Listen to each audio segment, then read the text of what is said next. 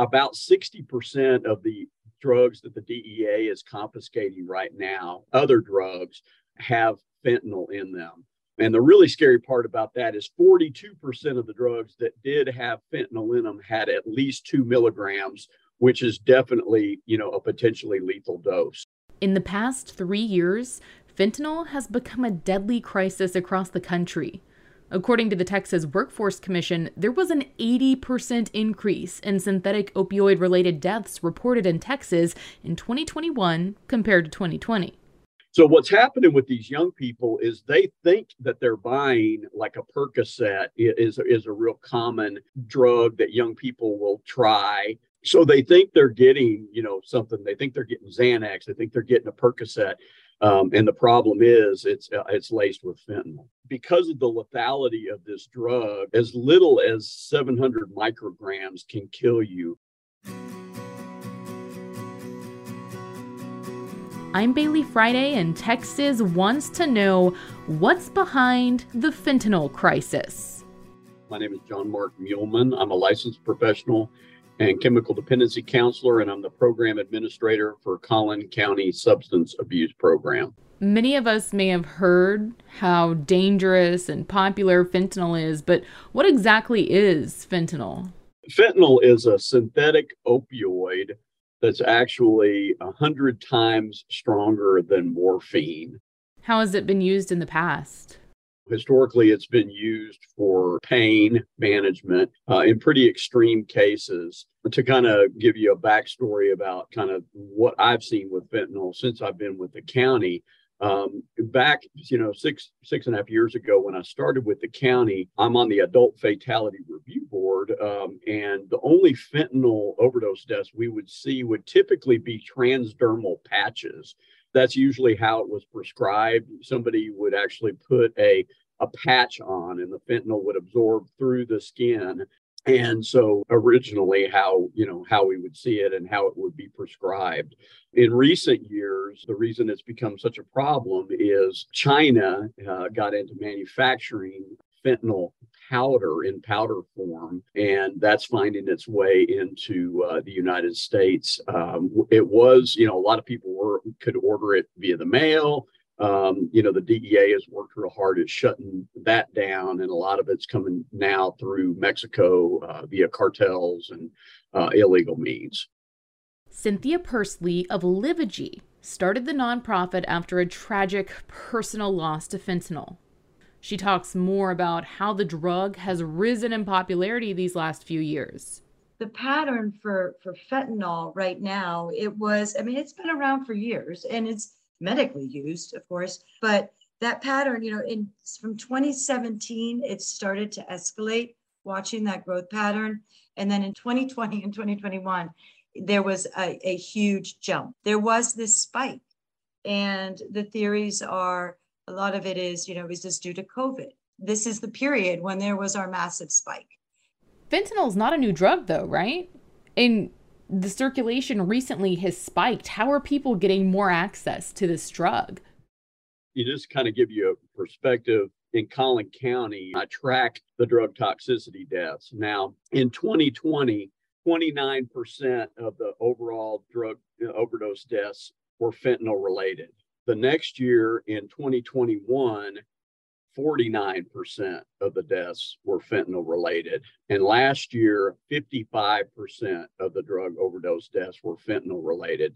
So here's what's happening. And this is why it's, it's so scary and young people are, uh, you know, really at risk. So what's happening is drug dealers are getting these uh, powders, this fentanyl powder, uh, either, you know, through cartels, uh, you know, through from China and what they're doing is they're setting up pill presses in their homes and they're pressing these pills. And so what's happened is other drugs like Xanax, Percocet, oxycodone, even Adderall, drugs, uh, you know, they're being pill pressed in homes and and cut with fentanyl.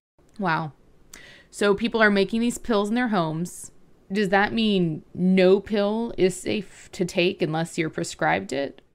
There was a uh, a young lady. She was a junior at Plano Senior High. just had everything going for her. And she and a friend went up and both took, she thought was an M30, a Percocet M30.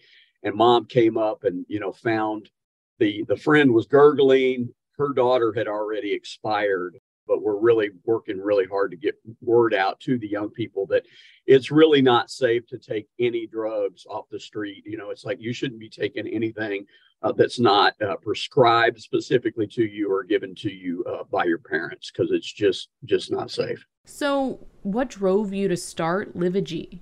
I did lose my stepson, Brian, uh, a year ago, uh, a year and a month ago, actually, and um, you know he he was a known drug user and but he was a very careful user. And his death was caused by taking what he thought was uh, a safe drug uh, and it was not. It was laced with fentanyl. And so he al- died alone on the streets of san francisco. He was actually leaving northern california to go to san diego and um, was about to pursue treatment and just on that trip took the wrong thing basically and passed away. Our involvement and, and recognition of you know illicit drug use had started even before he passed away. And then when he passed away um, my family and friends and i decided you know what? No one no one should die alone and no one should die from this. So how can we make a difference? How what can we do you know for fa- other families not to go through this? Um, for our young adults for our teenagers for just people in general to be dying from something that they don't know is happening. So um, that's what really triggered us to start Livegy during the 2022 to 2023 school year in the Carrollton Farmers Branch Independent School District, three students overdosed on campus during school and three students died away from campus, not during the school day, but all were related to fentanyl. We asked the superintendent, Dr. Wendy Eldredge, what procedures have been put in place to prevent situations like this from happening in the future. The fentanyl crisis, you know, it, it became a crisis in the North Texas area. And our school district decided, you know, hey, we we've got to take this proactive approach to help all of our students and to help our staff understand, you know, what what is this? So the first thing we did was we provided our campuses with Narcan. And, you know, people are like, well, what is Narcan? Um, and so our nurses, you know, aligned with our campus staff and decided to train all of our staff members on what Narcan can do to help with an overdose. And, you know, the teachers were attentive and and then the students started learning the symptoms of what things could look like and, and why Narcan was important. So it was placed on all of our campuses in November. Now we fast forward to February and we've trained all of our athletic trainers. And so anybody, you know, at an athletic event or any any kind of place where our kids or families would, you know, participate in, we had it available and you know i'm i'm proud of all of that because that is being very proactive and also being very transparent that this is not just a, a school district issue. This is a nationwide issue.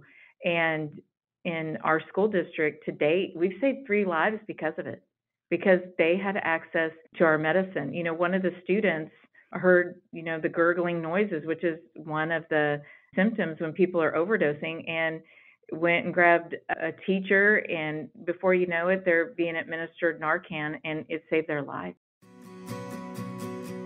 You may have heard of Narcan when talking about fentanyl overdoses, but what exactly is it, and how can it help save someone's life who may have been exposed to fentanyl? Here's Cynthia. Narcan is a nose spray. When you overdose, you are having a reaction to the opioids, to that synthetic op- opioid. And so, what the Narcan does is it has a receptor that counteracts that. So, kind of think of it as a magnet. And so, the Narcan, that nasal spray, you know, hits right into the receptors and reverses the overdose. So, um, and it happens within one to two minutes. It's a very quick reversal. And there are important things to know too, you know, like the the signs of an overdose. Um, someone may be sleepy, uh, their skin is clammy, their their breath is um, you know slowing down, and those are all signs of an overdose. It may be also the important thing to know is that someone may be uh, going into a diabetic coma or may, may be having other symptoms or another chronic condition. The Narcan will not hurt that person. So there is no downside to using it. So that's why they say, you know, if you are suspect of an overdose, um, you know, because you're not going to hurt the person. And that's really important for people to know because, first of all, I think people are afraid. In, in, in my conversations with people, oh, I'm not medically trained. You don't have to be medically trained. We have to overcome that barrier of, gee, I, I can't do this. Yes, you can. Um, and it is a nose spray that you have to administer and, you know, and move the person on their side, bring their knee up a little bit so that they're positioned correctly, and and then stay with them during that time and call 911. When it comes to the potency of fentanyl, it's hard to imagine that those who sell synthetic opioids want to cause harm to the person they're doing business with. Why even use fentanyl if it's so dangerous? John gives us more insight into why they might take this risk it's not good business to kill your clients. I mean, even if you're a drug dealer. But what happens is, you know, there's just no quality control. So if you're mixing this up in a house, what happens is what, what we call the cookie dough effect, you know, like cookie dough ice cream, where you may take a bite of ice cream, it's like all vanilla ice cream, and then you might get, you know, a bite that's just all cookie dough. You know, it's the same thing with the fentanyl. If it's not mixed, they've had cases where they test a batch, they test one area or they test part of it and it tests, you know, or one pill and it tests negative for fentanyl, and the other one may have a boatload of it in there because, again, there's no quality control. This is being done in homes, it's not being mixed properly. You know, no one's checking this stuff. And so that's why, you know, and, even you may get lucky and take one, you know, where it doesn't have a lot of fentanyl in it, but then you get another one. And I mean, it really is just like Russian roulette. Two milligrams of fentanyl powder is a deadly dose. So, and fentanyl is cheap. So it, it, I don't want to say cheap, let's say inexpensive. Okay. So it's, but such a small amount of it can um, be hidden in your counterfeit pills um, and mixed in there. But it, it, doesn't take a lot. Two milligrams is nothing. Um, it, it's all it's laced and it's also, I mean, the fentanyl powder um, is less expensive than cocaine. So some people have purchased cocaine thinking it was cocaine, but it's actually fentanyl powder and they have overdosed and died. If you're selling it, um, wow, I can mix the more expensive drug with the less expensive drug and make more of a profit, so to speak. Um, so there's, uh, it doesn't take a lot to lace any drug. And um, the pills, the counterfeit pills, it, it's frightening how scary they look to the real ones. Since it may be hard to tell a counterfeit pill from a real pill, what precautions should people take? If a friend says, "Oh yeah, here, take this Adderall," or "Here's this Xanax," know, I, I have a colleague, I have a friend who his niece, an attorney, friend gave her Xanax because things were she was having a big case. I don't know the whole story, but anyway, she took a Xanax and she never woke up because it wasn't a prescribed Xanax. It was something her friend had purchased somewhere.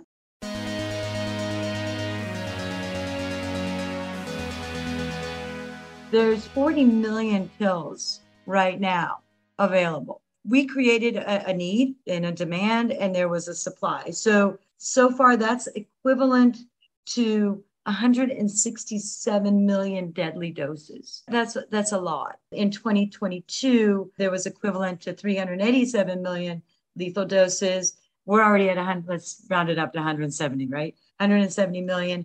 So we're we're we're tracking at the same pace of last year, even more, and actually even more. You know, a lot of the lacing in these pills were, were they made to actually cause an overdose? And do you want to say kill your client right? You know that's what everyone's saying is why would someone lace something so deadly that it would actually kill someone? That's my client. I want you know it's a business if you're going to look at a business reason you know you want to keep your client alive. Um, you know, if the right mixture of fentanyl is done in these um, in these pills, then it is it's it's not deadly. It's more of an incredible high and it's addictive.